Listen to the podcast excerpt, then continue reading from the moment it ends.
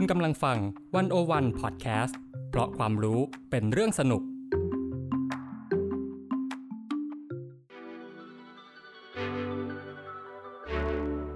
Art Journey Podcast ตั้งวงเล่าหลังสตูดิโอของผมปาล์มธาดาเฮงทรัพย์กุลผมจะพาคุณเปิดประตูไปทำความเข้าใจโลกศิลปะทั้งเบื้องหน้าและเบื้องหลังที่ทำให้คุณเห็นว่าโลกศิลปะพาเราไปเจออะไรบ้าง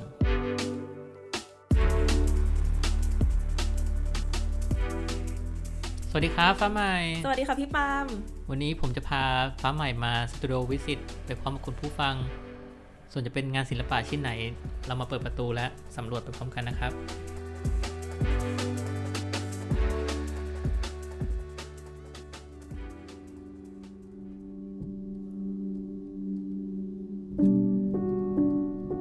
ะสำรวจไปพร้อมกันนะครับในค่ำคืนที่เงียบสงัดคุณกำลังเดินทางไปที่แกลลี่แกลลี่หนึ่งคุณอยู่ที่ลานจอดรถคุณมองเข้าไปในพื้นที่ Art Space คุณเห็นผู้คนมากมายกำลังเต้นรำลีลาศทุกคนหัวเราะมีความสุขแล้วคุณมองเข้าไปในพื้นที่นั้นคุณเห็น Art Space ถูกทาไปด้วยสีแดงที่พื้นมีแสงไฟส่องสว่างเข้าที่ผนังตรงผนังมีผลงานศิลปะเป็นภาพถ่ายคุณเห็นคนทั้งหมดแปดคนอยู่ในภาพในลักษณะที่เปลือยไม่มีเสื้อผ้าคนแปดคนนั้นก็เต้นรำอยู่ในท่วงท่าอย่างอิสระและเสรีบางภาพก็เป็นคนนั่งมองนาฬิกาข้อมือเขาอาจจะตั้งคำถามเกี่ยวกับเวลาในช่วงนั้นอยู่หรือเปล่าหรือภาพกลุ่มคนกอดกันเหมือนกับประชุมหรือพูดคุยหรือเฉลิมฉลองอะไรบางอย่างแวดล้อมอยู่รอบๆหรืองานศิลปะที่อยู่ตรงนั้นมันช่างมีคำถามแล้วก็รู้สึกแปลกและผมก็เข้าไปร่วมวงในการเต้นรำครั้งนั้นฟ้าใหม่ครับ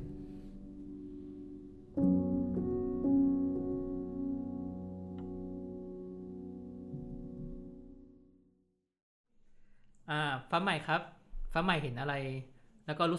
กับในงานชิ้นนี้บ้างครับอืมเรารู้สึกว่ามันแบบเซอร์เรียลมากเลยแบบรู้สึกว่าทั้งคนทั้งสถานที่แล้วก็อารมณ์ในภาพอ่ะมันเหมือนมันไม่จริงเออทำให้เราสงสัยว่าเออจริงๆแล้วตรงนั้นมันมันคือที่ไหนนะหรือว่าตอนที่เขาอยู่ด้วยกันแต่ละคนมันรู้สึกอะไรบ้างณนะตอนนั้นมันมีอะไรที่เกิดขึ้นบ้างอืมไม่แปลกเลยที่ฟ้าใหม่จะรู้สึกว่ามันไม่จริงนะครับเพราะว่าเอ่องานชิ้นนี้เป็นงานทดลองซึ่งเป็นงานทดลองมากๆเลยที่ที่ผมเคยทำมาในในในการในชีวิตในการทำงานนะครับเอ่องานชิ้นนี้มีชื่อว่าเอ่อ The Things That Take Us Apart นะครับเป็นงาน exhibition ที่จัดขึ้นที่เชียงใหม่ในช่วงต้นมกราเอ่อปีสองพันสิบเจ็ดเอ่อเป็นงานภาพถ่ายบันทึกปฏิสัมพันธ์ของคนแล้วก็เอ่อความสัมพันธ์พูดถึงความสัมพันธ์ของคนแปดคนที่ไม่รู้จักกันในฟอร์เต้นลำลีลาศของอยู่ในโรงแรมแห่งหนึ่งในเชียงใหม่ก็มันเป็นการบันทึกเหตุการณ์แล้วก็เหตุการณ์แล้วก็เรื่องราวเกี่ยวกับในสภาวะบ้านเมืองที่ไม่ปกติในช่วงเดือนตุลาของปีสองพันสิบหกอืมเอ่อตอนนั้นงานนี้เรารู้สึกว่าเราอยากจะบันทึกบันทึกและทดลองความสัมพันธ์เรื่องพื้นที่และเวลานะครับเอ่อแล้วก็คนรอบๆตัวแล้วก็รวมไปถึงตัวเราด้วยว่าเอ่อมันมีบริบทเชื่อมโยงอะไรกับตัวเราแล้วก็ผู้ชมด้วยหรือว่าพื้นที่ในการแสดงงานมันเป็นงานทดลองครับอืมพอพี่ปาล์มพูดว่ามันเป็นงานที่แบบทดลองทดลองแล้วมันก็ยิ่งทำให้อยากรู้เหมือนกันนะว่าแบบการที่มันสร้างความรู้สึกที่มันแปลกหรือว่าคาดเดาไม่ได้แบบนั้นเนี่ยจริงๆแล้วตอนนั้นมันเกิดอะไรขึ้นบ้างหรือว่ามันมีที่มาที่ไปยังไงอ๋อก็เริ่มเริ่มจากเอ่อต้องเริ่มจากเหตุการณ์สวรรคตของรัชกาลที่เก้าตอนนั้นเนาะคือทางการเนี่ยก็สั่งให้ประกาศให้ร้านร้านเหล้าสถานบันเทิงงานมหรสพต่างๆต้องปิดตัวลงเริ่มแรกเขาบอกสามสิบวันแต่แต่ทำไปทำมาคือไม่มีกำหนดเลื่อนไปเรื่อยๆคือซึ่งมันก็ไม่ไม่ต่างกับเหตุการณ์สามวัน ปัจจุบันสถานการณ์ปัจจุบันเพราะว่าผมก็มีอาชีพเสริมนะเป็นดีเจในไนท์คลับบาร์ค็อกเทลที่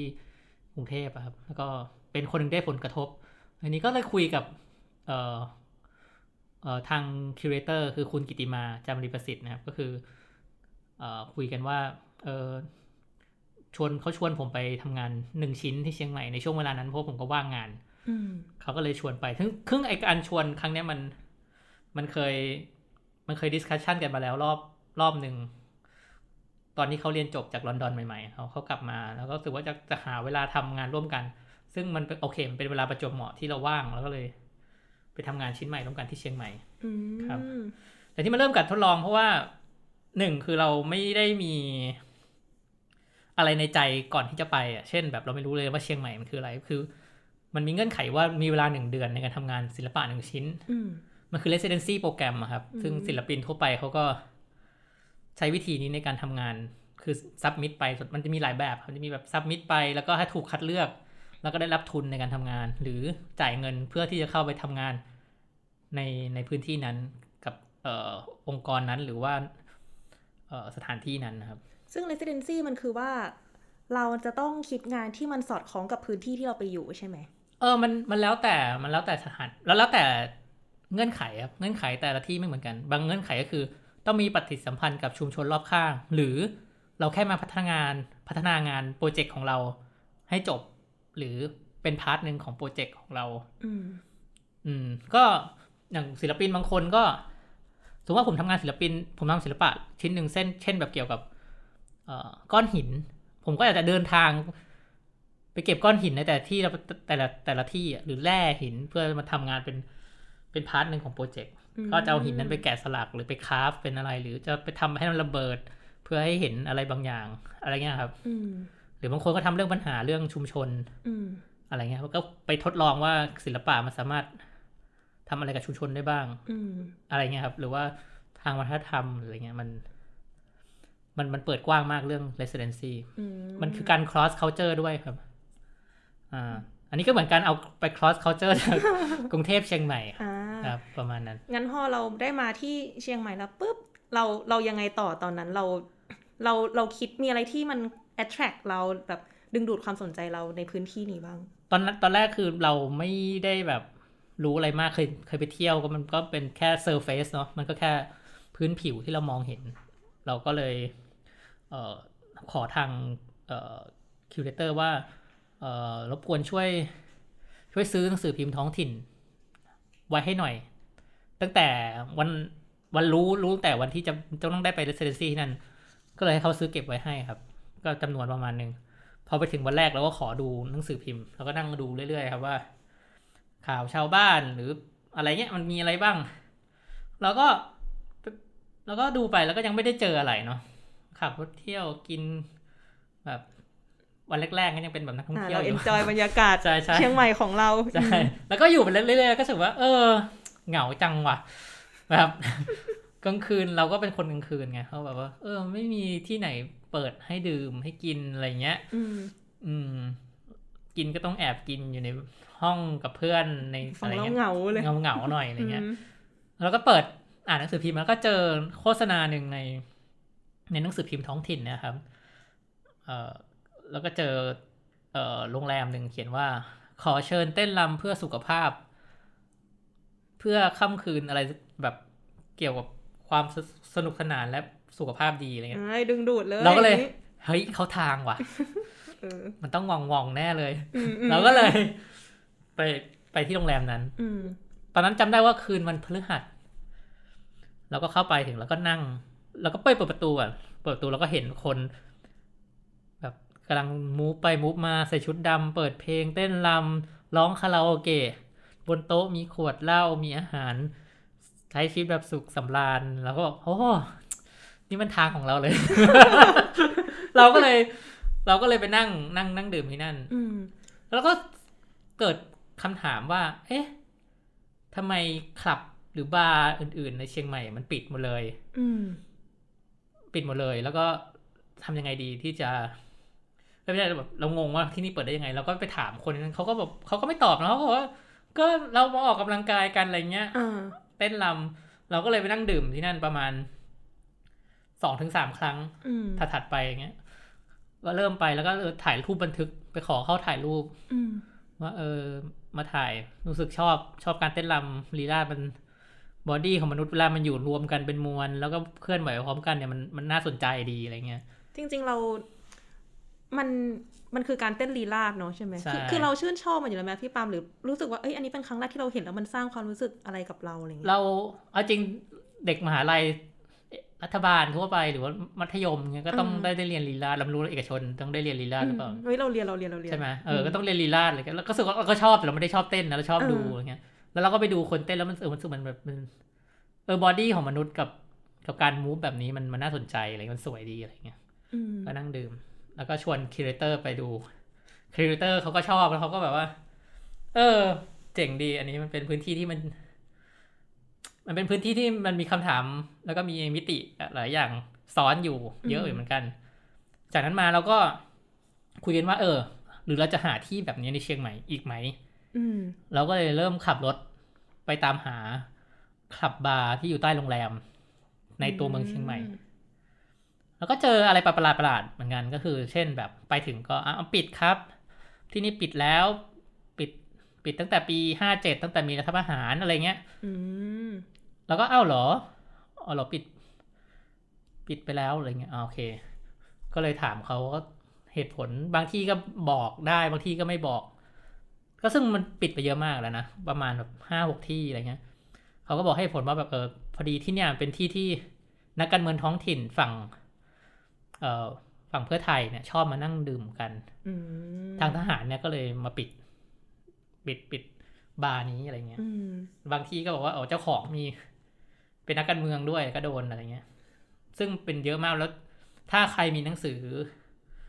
หนังสือที่ผมรวมเล่มเกี่ยวกับนิทรรศการเนี่ยก็จะเห็น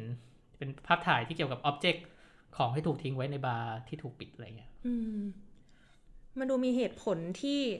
ซับซ้อนหลากหลายในการที่แต่ละที่มันถูกปิดเหมือนกันเนาะใช่น่าสนใจที่มันเป็นแบบปัญหาเรื่องขั้วการเมืองด้วยอะไรเงี้ยอืมแล้วมันก็มันก็มันก็อารมณ์คล้ายๆกับตอนเนี้ยคือตอนนี้มันก็มีคลับบาร์ที่ถูกปิดตัวลงเพราะว่าสถานการณ์โควิดจากรัฐบาลเนี่ยถูกเอ่อสั่งให้ปิดมาตรการการปิดร้านเหล้าอะไรต่างๆซึ่งซึ่งผมคุยกับเพื่อนคนญี่ปุ่นเนี่ยบอกว่าที่ญี่ปุ่นเนี่ยไม่มีการมาตรการการสั่งปิดร้านใดๆไม่มีรัฐบาลไม่มีไม่มีอำนาจที่จะมาปิดร้านเหล้าหรืออะไรอย่างนี้เลยเพราะว่าแล้วเขาไม่มีกฎเรื่องพวกเนี้ยแล้วเขาก็ให้เงินเยียวยาด้วยถ้าเราหยุดเขาไม่ได้บังคับนะโอ้ถ้าเราหยุดหยุดร้านเนี่ยเขาจะให้สองหมื่นต่อวันสองหมื่นบาทเฉพาะเจ้าของร้านแล้วเจ้าของร้านก็ไปให้เงินกับพนักงานตาโตเลย ซึ่งประเทศเราคือมันมันเป็นเผด็จการไงล่ะมันก็เลยต้องแบบใช้วิธีปิดแบบเนี้ยสั่งปิดจริงๆแล้วมันไม่ใช่การแก้ปัญหาเลยด้วยซ้ำอะไรเงี้ยครับอะไรอย่างนั้นแล้วก็เอ่อพอเราไปกลับมาที่งานชิ้นนี้นะก็คือพอเราได้สถานที่เนี่ยเราก็เริ่มจะเลือกแล้วว่าจะเอาสถานที่ที่ปิดไปแล้วหรือที่กำลังเปิดอยู่แล้วก็มีคนเข้าไปใช้พื้นที่อะไรเงี้ยเราก็เลยยังไม่ฟันธงอ่ะเราก็เลยคิดต่อว่าเออพอเราได้พื้นที่สถานที่แล้วเนี่ยเราได้คนในพื้นที่ที่เข้ามาที่เข้ามาแบบอยากเข้ามาปฏิสัมพันธ์และร่วมงานกับเราเราก็เลยประกาศลงหนังสือพิมพ์ท้องถิ่นที่เราเจอโฆษณาโรงแรมเนี่ยว่าแบบเออเราต้องการนักแสดงคือเราเราเราประกาศว่าเหมือนเราเราจะผลิตหนังหนึ่งเรื่องถ่ายทำหนังหนึ่งเรื่องแล้วก็เขียนว่าคุณเราต้องการนะนักแสดงจำนวนหนึ่งคุณสมบัติคือเอ่อรักศิลปะและดนตรีชอบสิ่งแปลกใหม่ไม่จำกัดเพศและอายุหน้าตารูปร่างสถานะแล้วก็เอ่อเรามีเงินเรามีเงินในการทำงานให้แล้วก็ติดต่อทางเรามาก็ทางแล้วเราเราลงทั้งสองทางนะก็คือทาง Facebook ส่วนตัวแล้วก็ทางเอ่อหนังสือพิมพ์ท้องถิ่นก็มีคนโทรมาตั้งแต่คนสวนแม่บ้านพยาบาลผู้ช่วยพยาบาลเอ่อมีหลายมากซึ่งเราจำได้นักมอเตอร์ไซค์รับจ้างอะไรก็มีมีแบบมีทุกมีคนทุกแบบมีทุกแบบนักศึกษาพนักงานเฝ้าโฮสเทลอะไรมีหมด แต่พอยกหูโทรศัพท์ขึ้นมาเนี่ยเราก็จะบอกเขาก่อนเลยว่าสวัสดีครับเอ่อเอ่ออันนี้คือการถ่ายทำหนังเนี่ยจะต้องโปนะครับจะต้องแก้ผ้าสนใจมาแคสติ้งก่อนไหมอะไรเงี้ยทุกคนก็จะบอกว่าอ๋อโอเคไม่เป็นไรค่ะก็ยกเลิกไปอะไรเงี้ยเอ้ยเราสงสัยอะพี่ปามว่าทำไมเราถึงเลือกที่จะต้องให้เขาโปอะอืมก็คือมันเป็นการมันเป็นงานสืบเนื่องของผมคือตั้งแต่คือ practice ของผมเนี่ยคือการถ่ายภาพนูดเนาะคือไอ้การถ่ายภาพนูดเนี่ยบริบทรอบๆของมันหรือปรัชญาที่ผมเจอหรือสิ่งที่เจอ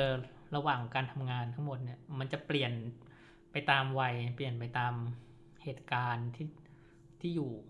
คือผมก็ฝึกเรื่องพวกนี้มา practice เรื่องนี้มาเนาะแต่ไอตัวที่เราคุยกันกับคิวเรเตอร์ที่เขาชวนมาแสดงไอ้ทำงานชิ้นเนี้ยนะก็คือมันมันสืบเนื่องมาจากงานชุดเก่าชื่อโต้งกับโน้ตเนี่ยมันเป็นงานที่ผมทำงานทดลองเอาคนสองคนที่ไม่รู้จักกันมาแก้ผ้าแล้วก็อยู่ในที่มืดแล้วก็ปิดตาแล้วก็กล้องเนี่ยกล้องถ่ายภาพเนี่ยเป็นหน้าที่แค่การบันทึกเหตุการณ์คนสองคนที่ไม่รู้จักกันแล้วดูว่าปฏิกิริยาของคนสองคนเนี้ยจะเป็นยังไงคือแรงบันดาลใจไองานชุดโต้งกับโน้ตเนี่ยมันมาจากตอนที่ผมเอ่อเขาเรียกอะไรตอนนั้นตอนอายุยี่สิบผมต้องไปบวชเป็นพระให้พ่อแม่แล้วทีนี้พอไปบวชเนี่ยแล้วพระเขาก็บอกว่าเอ่อเราถ้าเราอยู่ในศีลในธรรมเนี่ยเราจะไม่มีอารมณ์ทางเพศเราจะก้าวข้ามเรื่องพวกนี้ไปแต่เราก็รู้สึกว่าเอ๊ะเราอยากทดลองเราอยากรู้ว่าจริงๆแล้วมนุษย์เนี่ยมันเป็นอย่างที่เขาพูดหรือเปล่าถ้าเอาคนสองคนที่ไม่รู้จักกันแล้วแบบอยู่ในภาวะโป๊เปื่อยที่มันถอดเปลือกถอดทุกอย่างออกเซนทุกอย่างเข้าอยู่มีแค่สัญชาตญาณเนี่ยมันจะเกิดอะไรขึ้นแล้วเราก็เป็นช่างภาพเนาะแล้วก็ทำการทดลองเชิงภาพถ่ายแล้วปล่อยให้คนสองคนมีปฏิกิริยาตามธรรมชาติแล้วก็พบว่ามันจริงๆแล้วมันคือไม่จริงอ่ะคือมนุษย์มันมีแพชชั่นเนาะมันมันอยู่อยู่ที่ว่าการคอนโทรลแพชชั่นยังไงมากกว่าการแต่ทีนี้คืออันนี้มันคือแบบเราอยากเบรกเบรกอะไรบางอย่างอืมก็คือเป็นเป็นไอเดียแรกที่คุยกับคิวเรเตอร์แล้วเขาอยากให้มาทำงานชุดนี้นั่นคือเหตุผลว่าทำไมถึงต้องโปเพราะว่าเราอยากจะลองลองทดลองเรื่องพวกนี้ในคนจำนวนที่เยอะขึ้นในบริบทที่ต่างไปที่ต่างไปประวัติศาสตร์ช่วงนั้นเวลาช่วงนั้นสภาวะจิตใจคนช่วงนั้นอะไรเงี้ยครับเออน่าสนใจแล้วเราหาคนที่จะมาโป๊กับเราจำนวนมากขนาดนี้ได้ยังไงเนี่ยอยากรู้ว่าเออเราไปหาไปหาเขายังไงได้บ้างคือมันเป็นอะไรที่แปลกเหมือนกันตอนนั้นเราก็แบบก็โอเคได้โลเคชั่นแปลกๆมาเราก็เลยเออขอลองแบบวิธีหาคนมาทำงานแปลกๆดูก็คือก็โพสต์ลงไม่ไม่ก็คือซื้อโฆษณาในหนังสือพิมพ์ท้องถิ่นนะครับที่ที่ทำให้เราได้เจอที่แปลกๆใช่ก็คือในในหน้าหนังสือหน้าเดียวกันนั่นเลยถ้าพับลิกไปแล้วเนี่ยก็คือในหนังสือพิมพ์ก็เขียนว่าเราต้องเรากำลังถ่ายทำภาพยนตร์เรื่องหนึ่งเราต้องการนักแสดงนักแสดงเนี่ยคุณสมบัติของนักแสดงคือเอ่อไม่เคยมีประสบการณ์ในการแสดงมาก่อนก็ได้หน้าตายังไงก็ได้เพศอะไรก็ได้รูปร่างยังไงก็ได้ไม่จำเป็นต้องสวยหรือหล่อและรักศิลปะและดนตรีหัวใจมีอิสระเสรีแล้วก็ต้องการทดลองอะไรใหม่ๆแล้วก็มีเงินในการทำงานแค่คุณสมบัติมันก็น่าดึงดูดแล้วนะใช่ก็คือแบบน่าลองโทรไปแล้วนะใช่ใช่แล้วคนก็โทรมาเนาะก็โทรมาเยอะเหมือนกันมีตั้งแต่แบบแม่บ้านคนสวนชาวไร่มอเตอร์ไซค์รับจ้างอะไรอีกอะคนขับรถแดงแบบพยาบาลนักศึกษาคือมันมันหลากหลายมากคืออ๋อคือเราเราเราลงโพสต์ลงใน Facebook ด้วยส่วนตัว Facebook ส่วนตัวเงี้ยก็มีคนปามาดเหมือนกัน ว่าแบบไม่มีใครมาร่วมงานกับแกหรอกเออแบบแกไม่รู้จักคนที่นี่ดีแบบแบบเขาก็ไม่ได้อะไรอย่างเงี้ยไม่ได้แบบว่าจริงจังอะไรอะไรอย่างงี้หรอกเขาก็แบบชิวๆอะไรเงี้ยคือคนเชียงใหม่ก็พูดกับเราอย่างเงี้ยแล้วก็โอเคเหรอไม่รู้เหมือนกันแล้วสรุปคือคนติดต่อมาเยอะมากแล้วก็บอกพอยกหูโทรศัพท์ขึ้นมาแล้วก็บอกอ๋อสวัสดีครับนี่คือการถ่ายทำภาพยนตร์อาร์ตหนังอาร์ตเราบอกหนังอาร์ตแต่ ในในหนังอาจจะมีการโป๊เปื่อยด้วยสนใจหรือเปล่าอะไรเงี้ยก็มีคนไม่เป็นไรครับโอเคไม่อะไรเงี้ยก็แบบคือพอฟังดูแล้วมันดูน่ากลัวเหมือนกันนะใช่เป็นแบบลงหนังสือพิมพ์ขาวๆดำๆโทรมาคือแบบอ้าวให้ฉันโป๊เหรออะไรอย่างเงี้ยมันก็มีมีคนมามันก็มีคนตอบตกลงเนาะสิบเอ็ดคนแล้วก็เลยเชิญเข้ามาที่สตูดิโอที่เชียงใหม่แล้วบอกว่าโอเคเราก็แคสติ้งแล้วก็บอกเขาว่าการแคสติ้งเนี่ยต้องมีการถอดเสื้อผ้าอะไรเงี้ยครับโอเคแล้วก็แล้วก็ชวนเข้ามาวันแคสติ้งก็ชวนมาทีละคนก็มีตั้งแต่พยาบาลมีเอ่อนักเอ่อเป็นคนเด็กเสิร์ฟร้านอาหารญี่ปุ่นดูแลคนดูแลโฮสเทลนักดนตรีแม่ค้าขายของอะไรเงี้ยครับก็หลากหลายกันไปแล้วเราก็เราก็สัมภาษณ์นะครับสัมภาษณ์ว่าทำไมถึงถึงอยากมาร่วมงานชิ้นนี้อะไรเงี้ยแล้วเขาว่าไงกันบ้างเขาบอกว่าทุกคนนะพูดแบบเหมือนกันเลยว่าชีวิตช่วงนี้มันน่าเบื่อมากรู้สึกอยากก้าวข้ามทำอะไรแปลกใหม่เพื่อก้าวข้ามขีดขีดขีดจำกัดเดิมๆของตัวเองอะไรเงี้ยคือเราลองคิดเหตุการณ์เนี่ยว่าโอเคอย่างอย่างโควิดตอนเนี้ยเราก็คิดถึงโควิดรอบแรกครั้งแรกเดือนมกราใช่ไหมปีสองพันยี่สิบคนก็ช็อกช็อกอยู่นะก็เหมือนกันเหตุการณ์ตอนนั้นคนก็แบบช็อกช็อกแล้วก็แบบเซ็งกินเหล้าไม่ได้คนเคยใช้ชีวิตก็ไม่ได้แบบมีชีวิตอะแบบเบื่อเบื่อเขาก็เลยรู้สึกว่าไอ้เนี่ยจะมาทำอะไรให้เขาเติมเต็มชีวิตเขาในช่วงนั้นครับในส่วนของการแคสติ้งเนี่ย เอ่อ เราก็ตั้งคำถามอะเนาะ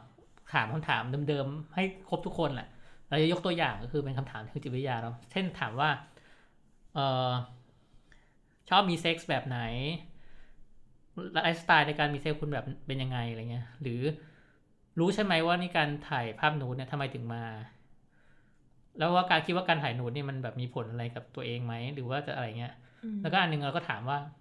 เราให้เขาเลือกสีที่เขาชอบแล้วเราก็บอกเขาว่าถ้าเราจะเพ้นท์สีทั้งหมดในห้องเนี่ยเป็นสีที่คุณชอบแล้วก็ขังคุณไว้ในห้องแล้วคุณจะรู้สึกโอเคไหมกับการที่ได้อยู่ในห้องนั้นตลอดไปเราอยากรู้ว่าคำถามพวกนั้นนะพี่ปามเราเราถามไปเราต้องการที่จะรู้อะไรจากเขาหรือว่าคำตอบแบบไหนที่มันมันสื่อสารอะไรกับเราอย่างเงี้ยเราคิดว่าอันนั้นคือเราอยากรู้ในในในเชิงเรามองในเชิงเรื่องการเมืองว่าแบบถ้าเราชอบอะไรมากๆโฮทุกเนี้ยทุกมันมันโฮเราไว้หรือว่าขังเราไว้อยู่ในไอเดียบางอย่างเนี่ยเราสามารถจะแบบคืออะไรเราจะยังจะอยู่ในกับมันได้ไหมหรือว่าในภาวะที่เราถูกขังโดยไอเดียอะไรบางอย่างเราโอเคหรือเปล่าตลกเลยที่คนบอกว่าโอเคเราเราอยู่ได้ในห้องสีที่เราชอบแล้วก็ถูกขังอยู่ในนั้นอะไรเงี้ยแล้วก็มันก็เลยเป็นไอเดียในการทำงานต่อ develop ต่อคือเราก็เอาไปเอาไป develop กับการวันถ่ายจริงก็คือวันวันที่วันวันถ่ายจริงก็คือเราเลือกโลเคชั่นสรุปแล้วเราเลือกโลเคชั่นที่เป็นเราไปเจอที่คนเต้นลีลาที่ยังเปิดอยู่ซึ่งเป็นพื้นที่ที่สำหรับเรามันคือเป็นที่แบบเหมือนสองมาตรฐานเป็นที่ที่คนในสังคมไม่รู้เป็นแดนสนธยาแดนสนธยาที่มีแต่คนผู้สูงอายุกินเหล้าเต้นรำใส่ชุดดำทั้งที่เด็กวัยรุ่นก็ไม่ได้ทำอะไรอย่างนี้มันคือที่แรกที่เราที่เราไปเลยใช่ไหมใช่ครับใช่สรุปเลือกที่แรกแต่ระหว่างทางแล้วก็เจอรีเสิร์ชเจอที่ต่างๆที่ถูกปิดตั้งแต่รัฐประหารก็ก็เยอะอะไรทำไมที่แรกมันถึงเป็นที่ที่สุดท้ายเราถึงเราถึงเลือกที่นั้นทั้งที่เราไปแบบเราไปเดินทางดูหลายที่มากๆเราสนใจเราสนใจอะไรที่มันยังมีชีวิตอยู่ตอนนั้นอะแล้วมันไม่ถูกปิดแล้วมันก็ทำลายกฎกฎที่เขาสั่งมาว่าให้ปิดอะไรเงี้ยเราสูมันแปลกมากมันว่าเอ้าสรุปมันคืออะไรอะไรเงี้ยแล้วก็มีแต่คนแก่เต้นรำแล้วก็แบบอ้าวสรุปเต้นคนแก่มีสิทธิประโยชน์เอ้ยมีสิทธิมากกว่าเด็กเหรอในการแบบใช้ชีวิตการเต้นรำแล้วเขาก็ไม่ได้เศร้านะแล้วก็ใส่ชุดดำเต้นรำกันอะไรเงี้ยเออมันแปลกดีอยากรู้ว่าตอนเราตอนเราไปถ่ายอ่ะพอมันเป็นสถานที่ปิดเนาะการเลือกเวลาที่จะเข้าไปถ่ายมีผลไหมมีผลไหมในการที่แบบเข้าไปกี่โมงดีสร้างความรู้สึกให้คนยังไงดีแบบความแวดล้อมที่จะเข้าไปนี่ตอนนั้นเราจำได้เราถ่ายกันอ๋อไอการถ่ายทำเนี้ยมันเราเราเราเช่าเราเช่าพื้นที่เนาะทำหนังสือไปเป็นการเช่าพื้นที่การการถ่ายทำภาพยนตร์เขาคิดเป็นหัวแปดคน รวมเราคิวเรเตอร์ก็เป็นสิบใช่ไหมเขาคิดเป็นหัวจะไม่ได้หัวกี่พันพร้อมอาหารเขาคิดเป็นว่าเรามางานสังสรรค์ร้องคาราโอเกะตอนกลางวันตอนเช้าก็มีอาหารเช้ากับอาหารเที่ยงก็มีเบรกฟาสต์กับตอนเที่ยงอะไรเงี้ยครับก็ว่าทำไมในรูปเอ๊ะเราไปสังสรรค์แล้วอาหารมันหน้าตาแบบว่าพี่ปาพี่ปาแบบเซตมันยังไงหรอหรือมันตอนนั้นมันเราตั้งใจทำไม่เราปล่อยให้เป็นเนเจอร์แล้วก็สั่งเบียร์มาดื่มอะไรเงี้ยครับก็แล้วก็ใช้เวลาถ่ายทำตอนนั้นใช้เวลาสองชั่วโมงในการถ่ายทำอยากรู้ว่าตอนที่เราเข้าไปในในในสถานที่ปุ๊บในคนจำนวนมากและกำลังจะโป๊เนี่ย อ, อะไรมันเกิดขึ้นบ้างหรือหรือเราให้เขาทำอะไรก่อนเราเข้าไปปุ๊บมันเกิดอะไรขึ้นบ้างอย่างที่ว่านะมันเป็นแบบคนแปดคนที่ไม่รู้จักกันมาอยู่ในที่เดียวกันแล้วก็อยู่ในสภาวะที่กล่าวอ้วนหรือแวดล้อมรอบข้างหรือประวัติศาสตร์ช่วงนั้นมันก็มันไม่ใช่ปกติก็เลยเราก็มีคีย์เวิร์ดให้เขาในการเอ่อหาค้นหาตัวเองคีย์เวิร์ดแรกเราให้คือหาสัตว์ป่าในตัวเองแล้วเอาวิญญาณของสัตว์ป่าที่เราจินตนาการได้เนี่ยมาใส่ในร่างกายเราแล้วก็มูฟเหมือนสัตว์ตัวนั้นอันนี้คือคีย์เวิร์ดแรกตอนตอนเราพูดคีย์เวิร์ดนั้นนะคะเราเราสังเกตเห็นแต่ละคนแบบค่อยๆเผยออกออกมายังไงบ้างก็ทุกคนก็จะเริ่มสมมติทุกคนเป็นแบบสิงโตทุกคนก็จะเริ่มแบบทำตัวเป็นสัตว์มูฟแล้วทุกคนคือก็แปดคนนั้นมีแค่หนึ่งคนที่เป็นศิลปินเพอร์ฟอร์แมนซ์แต่ตอนนี้เขาก็เป็นอาจารย์เป็นอาจารย์ด้วยแล้วก็ทำโปรเจกต์ศิลปะไปด้วยอะไรเงี้ยครับก็มีคนหนึ่งที่เป็นเพอร์ฟอร์แมนซ์อาร์ติสต์ที่เหลือก็เป็นเป็นคนแบบทั่วไปก็คือแบบทำงานเป็นนักดนตรีเป็นคนเฝ้าโฮสเทลเป็นช่างภาพสารคดีอะไรเงี้ยก็มีความหลากหลายในอาชีพในในแปดคนนี้ก็ทุกคนก็เริ่มเรียนรู้ตัวเองผ่านบอดี้ก็คือมูฟไปแล้วก็เราก็ให้คีย์เวิร์ดอันนึงคือมันเป็นความทรงจำของเราตอนที่เราเราเคยไปจีบผู้หญิงคนนึงแล้วเขาเป็นครูสอนเต้นลีลาศแล้ว mm. เขาก็เราก็ไปยืนอยู่ข้างหน้าเขาแล้วเขาก็พูดกับเราว่าเอ่อวิธีเต้นลีลาศเนี่ยคือเราต้องเป็นกระจกสะท้อนซึ่งกันและกันแล้วเราก็มูฟตัวไปพร้อมกัน เราก็รู้สึกว่าเราเขินอโรแมนติกใช่แต่ท่านมองในเชิงการในในในการเมืองเราก็รู้สึกว่ามันคือการออกไปมูฟพร้อมกันการสร้างมูฟเมนต์ร่วมกันใช่เพราะตอนนั้นเราสนใจเราไม่ได้มองเป็นเรื่องความรักแต่เรามองเป็นเรื่องแบบความสัมพันธ์ของมนุษย์ที่จะมูฟไปพร้อมกันมวลมนุษย์อะไรเงี้ยครับเราก็เลยบอกเขาว่าโอเคหาคนที่เหมือนกับเราแล้วก็มูฟไปพร้อมกันแล้วก็เรียนรู้บอดี้กันมูฟไปพร้อมกันแล้วภาพที่มันออกมาตอนที่เราเราเห็นเนี่ยมันกลายเป็นเหมือนแบบคนออกมาแบบเรียกร้องอะไรหรือว่าสร้างมูฟเมนต์อะไรบางอย่างมันดูเป็นการปลดปล่อยอย่างอิสระเหมือนกันเนาะจะว่าไปใช่ครับก็มันก็คือการการ practice ทั้งตัวผมเองหรือตัวคนที่มาร่วมงานที่เป็นแบบครับทั้งหมดแปดคนก็แล้วก็มีกันก็คืออีกคีย์อีกคีย์เวิร์ดนึงที่เราบอกเขาก็คือแบบว่าทำลายกฎทุกอย่างแล้วก็ค้นหาอิสรภาพในในบอดี้ตัวเองทุกคนก็เพอร์ฟอร์มของเขาไป แล้วเราก็เราก็ขนลุกตอนถ่ายโอ้โหนี่มันมันได้ผลขนาดนี้เหรอแบบทุกคนดูเป็นศิลปินแบบบอสเพอร์ฟอร์แมนซ์อาร์ติสต์หมดเลยเราสึกเราสะทึ่งมากฟังแล้วก็ขนลุกมันรู้สึกว่า ฉันอยู่ในที่ที่แบบแปลกประหลาดและทุกคนก็โป๊แล้วก็ทำอะไรที่ไม่เคยเห็นมาก่อนอ่ะครับ อ, อืมอืมแล้วเราเราพอเราไปแล้วเราเจอแต่ละคนอ่ะทำอะไรที่เราคาดเดาไม่ได้เลยเวลาเราเข้าไปเก็บภาพอย่างเงี้ยพี่ปาล์มเราอยากรู้ว่าเราเราโฟกัสอะไรอยู่ในตอนนั้นเราถึงจะเลือกว่าเราจะถ่ายตรงนี้คนนี้หรือว่าอ็อบเจกต์ต่างๆอะไรเงี้ยอืมโอ้เรื่องนี้เป็นเป็นเรื่องแบบผมค่อนข้างจะเป็นคนโฟลว์เรื่องเรื่องถ่ายรูปเพราะว่ามันเป็น เอ่อ เครื่องมือที่ผมฝึกใช้มาตั้งแต่อายุสิบห้ามันก็เลยแบบโฟลว์มากๆผมว่าถ่ายทำสองชั่วโมงผมก็กดกดกดกดกดกดมันเป็นเซนส์ของเราเองอ่ะมันเป็นโซลของเราเป็นเราเชื่อในสัญชาตญาณตัวเองแล้วก็ตามเดินตามสัญชาตญาณเองผ่านกล้องถ่ายรูปเนี่ยอ่าประมาณนั้นเราก็เป็นอิสระไปพร้อมๆกับอีกแปดคนนั้นเขาทำอะไรฉันก็กระโจนตามไปหลุดบ้างโฟกัสได้บ้างอะไรบ้างมันก็มันก็ปล่อยไปตามธรรมชาติครับเพราะเรามันมันไม่ได้ผ่านจากมือเรา ร้อยเปอร์เซ็นต์ เนี่ยมันผ่านเทคโนโลยีด้วยคือกล้องถ่ายรูปใช่ไหมอะไรเงี้ยมันก็เลยเราก็ปล่อยไปเลยครับจุดไหนหรอที่เราคิดว่าเราเราได้แล้วแบบพอแล้วก็ กดหมดเวลาสองชั่วโมงอ๋อหมดเวลาสองชั่วโมงใช่ๆๆเราเราสมมติอ่ะพอเวลาหมดปุ๊บอ่ะ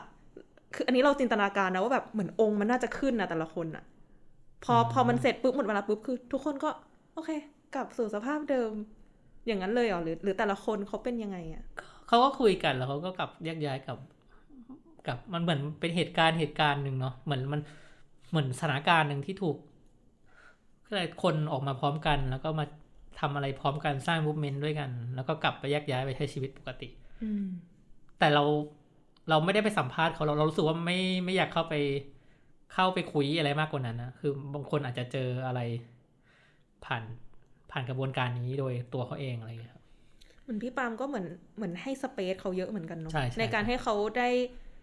เรียนรู้ตัวเอง explore ตัวเองหรือปฏิสัมพันธ์กับอื่นๆใดๆรอบตัวเขาอย่างนั้นมันต่างกับการถ่ายแฟชั่นน่ะเพราะว่าถ้าอย่างถ่ายแฟชั่นคือการบังคับเนาะบังคับบอดี้ให้เป็นอย่างที่เราเป็นอันนี้คือเราเราปล่อยปล่อยอย่างที่เขาอยากจะเป็นนะครับมันจะคนละแบบซึ่งเราเชื่อว่าถ้าเป็นโมเดลแฟชั่นมาถ่ายก็เขาอาจจะงงว่าทหารทหารนี่แม่งไม่ไม่สั่งหาอะไรหรอกปล่อยให้กูโทรท่าไหนอะไรเงี้ยอะไรอย่างนั้นอืมโอเคแล้วพอเราเราถ่ายรูปมาแล้วเนี่ยตอนที่เราเอามาจัดแสดงเรามีกระบวนการคัดเลือกรูปแล้วก็จัดแสดงมันยังไงบ้างตอนนั้นการคัดเลือกรูปนี่มันเป็นการทำงานร่วมกันกับเรากับคิวเรตโอเคการคัดเลือกภาพภาพถ่ายในการแสดงงานเรามันเป็นการกระบวนการการทำงานร่วมกันระหว่างเรากับคิวเรเตอร์ครับเพราะว่าเอ่อเพราะว่ามันมีภาษาภาพบางอย่างเนาะถ้าพอพออยู่ในห้องแกลลี่เนี่ยมันจะส่งเสียงออกมาคนละแบบกับในหนังสืออะไรเงี้ยครับมันเป็น sense of place ด้วยแล้วก็ sense ของภาพถ่ายด้วยนะครับเอ่อเราก็คุยกันแหละแล้วก็เลือกรูปที่น่าสนใจ mm-hmm. ถ้าเราดูชื่อชื่อผลงาน title งานเนี่ยตัว title ผลงานเนี่ยมันจะคือเป็นวันที่เวลาก็คือจะทำให้เห็นว่าแบบภาพถ่ายมันคือการบันทึกช่วงเวลาไม่ได้แบบมีอะไรซับซ้อนไปมากกว่านี้ก็คือภาพถ่ายคือการบันทึกคิดแค่นั้นเลยตอนนั้นคือโชว์ว่าเกิดอะไรขึ้นเหตุการณ์ตอนนั้นในช่วงเวลานั้นๆอะไรเงี้ยครับแล้วพอเรากลับเข้ามาในการทำ exhibition design ในแกลลี่เราดีไซน์เราคุยกันนะครับกับ curator ว่าเราจะดีไซน์ให้ในแกลลี่เนี่ยปิดไฟแต่ปิดไฟที่บนเพดานแต่เราจะเอาไฟจากที่เพดานมาที่พื้นแทนเป็นหลอดไฟนีออนวางเรียงเป็นสี่เหลี่ยมทำให้มันคล้ายและรู้สึกเหมือนคนที่เข้ามาดูในงานคนที่เข้ามาอยู่ในงานในแกลเลอรี่อ่ะเหมือนตัวเองได้ยืนอยู่บนเวทีที่ร้องคาราโอเกะโอ้เหมือนที่เต้นลีลาศเลยเนาะใช่ครับก็คือคนดูคือคนที่อยู่บนสเตจอืมครับซึ่งจริงๆตัวสเตจก็ดูเหมือนว่ามันน่าจะมีความหมายของมันด้วยเนาะใช่ใช่ตอนนั้นคือเราเราคุยกันว่าแบบเอ่อตั้งแต่รัฐประหารมาเนี่ยคือก็คือจะจะเหมือนงานงานสุขสลายนะครับก็คือคีย์เวิร์ดคล้ายๆกันก็คือเอ่อสเตจในการพูดคุยเรื่องการเมืองหรือการแสดงออกความคิดเห็นเนี่ยมันถูกปิดกั้นแล้วค่อยๆถูกเอ่อเขาเรียกอะไรนะคุกคามหรือถูกระงับอะไรเงี้ยครับเราสึกว่าเออเราทำพื้นที่นี้มาไหมเพื่อให้คนมางานเปิดของเราหรือมาดูงานของเราเป็นพื้นที่พูดคุยอะไรเงี้ยมันคือการมันเป็นคำเหมือนเหมือนกับคำว่า state of expression นะครับก็คือเราสึกว่าเออมันคือ state นึงเราก็คือเป็นคนหนึ่งใน state ที่สามารถจะออกมาพูดได้บน state ได้เหมือนกันอะไรเงี้ยครับ mm-hmm. แล้วในงาน exhibition ก็เป็นผนังที่ทาถูห้องสีแดงเป็นสีที่เรากับ curator เลือกและเราชอบทั้งคู่เราก็เลยเพ้นท์เป็นสีห้องสีแดงครับ mm-hmm. มันเป็นสีที่แรงเหมือนกันเนาะใช่เราเราชอบมาก เราแบบเราไม่เคยคุ้นเลยว่าเราไปดูงานศิลปะเราจะเจอแต่ห้องขาวๆหรือห้องดำๆอะไรเงี้ยพอเป็นสีแดงมันมันก็น่าจะเราตั้งใจให้คนรู้สึกอะไรกับที่นี้ไหมที่เราเพ้นเป็นสีนี้เออเราเป็นความชอบแล้วก็เป็นสิ่งที่เราเชื่อเป็นสิ่งที่เราเชื่อเราเชื่อสีแดงเงี้ยครับแล้วก็ในเชิงมันมันมันมีความเป็นสีมันมองได้หลายอย่างเนาะมันมองได้ทั้งแบบเชิงจิตวิญญาณเชิงการเมืองเชิงความเชื่ออะไรเงี้ยครับหรือโชคลาภอะไรก็มี มัน มันแล้วแต่คนจะมองแต่เราเรามองในเชิงการเมืองนะตอนนั้นคือสมมติเราเราเราเลือกฝั่งนั้นนะครับอย่างเราเราพอเป็นสีแดงแล้วพอเห็นภาพบริบทภาพรวมทั้งหมดเรารู้สึกว่ามันเป็นสีที่ที่แบบเป็นพลังมากเลยที่อยากดึงให้มันเหมือนมันเชื้อเชิญเรามากเลยให้เราแบบเฮ้ยออกมาเฮ้ยปลดปล่อยเฮ้ยลองดึงสัญชาตญาณเหมือนหรือคำว่าสัตว์ป่าที่พี่ปาล์มพูดมาตอนนั้นเลยแล้วแปดคนเนี่ยทุกคนคืออายุไล่เลี่ยกันหมดเลยแล้วรู้สึกว่าไอ้สีแดงนี่มันเป็นสีของความก็เรียกอะไรใหม่ความแบบพร้อมที่จะระเบิดออกเหมือนเด็กวัยรุ่นพลังของวัยรุ่นอะไรเงี้ยอืมมันคือการแบบทางจีนก็คือเชื่อว่าแบบเป็นเรื่องของพลังนะครับเมื่อกี้พี่ปาล์มพูดว่าในงานมันมันต่างมันมีโฟโต้บุ๊กด้วยเนาะมันต่างกับโฟโต้บุ๊กหมายถึงการที่เราจะเรียงในเอ็กซิบิชันกับการที่เราเรียงในในหนังสือมันก็ต่างกันการเล่าเรื่องคนละแบบเออมันมันต่างกันยังไงบ้างพี่ปาล์มในในระหว่างหนังสือกับในในสเปซคือในสเปซเนี่ยคือเราอะไปอยู่ในสเปซใช่ไหมแล้วในแวดล้อมของสเปซมันก็จะมีทั้งสีของห้องใช่ไหมแล้วก็มีภาพถ่ายแล้วก็มีแสงแล้วก็มีเสียงรอบๆพอเราไปอยู่ในพื้นที่นั้นเราจะได้รู้ถึงรู้สึกถึงมิติของพื้นที่แล้วก็เอ่อเรียกอะไรอ่ะมันรู้สึกถึงห่วงอะไรหลายอย่างภาษาของภาพที่ส่งมาการตีความระหว่างเรากับตัวอ็อบเจกต์ที่อยู่ในในในในแกลเลอรี่ส่วนในหนังสือเนี่ยคือเราถือหนังสือไว้ใช่ไหมครับการเปลี่ยนหน้าของแต่ละหน้าภาษาการส่งกันของภาพแต่ละภาพหรือการเปรียบเทียบกันระหว่างภาพถัดไปกับภาพต่อหน้านั้นหรือภาพนี้อะไรเงี้ยครับมันมันมีภาษาของมันอยู่ครับซึ่งเราจะเห็นได้ว่าในหนังสือเนี่ยเราจะเห็นว่าเราจะมีหลายๆหน้าที่เราเอาคนไปทางไว้ทางหน้าหนึ่งและอีกหน้าตรงข้ามเป็นภาพแลนด์สเคปของในคลับบาร์ที่ถูกปิดซึ่งเป็นอ็อบเจกต์เก้าอี้ถูกวางทิ้งไว้ถูกของที่ถูกทิ้งไว้รกร้างเนี่ยกับร่างกายมนุษย์ที่กำลังสร้างมูฟเมนต์อะไรบางอย่างเพื่อเพื่อที่จะอธิบายภาวะคล้ายๆกันกับของอ็อบเจกต์นั้นนะครับอยากรู้ว่า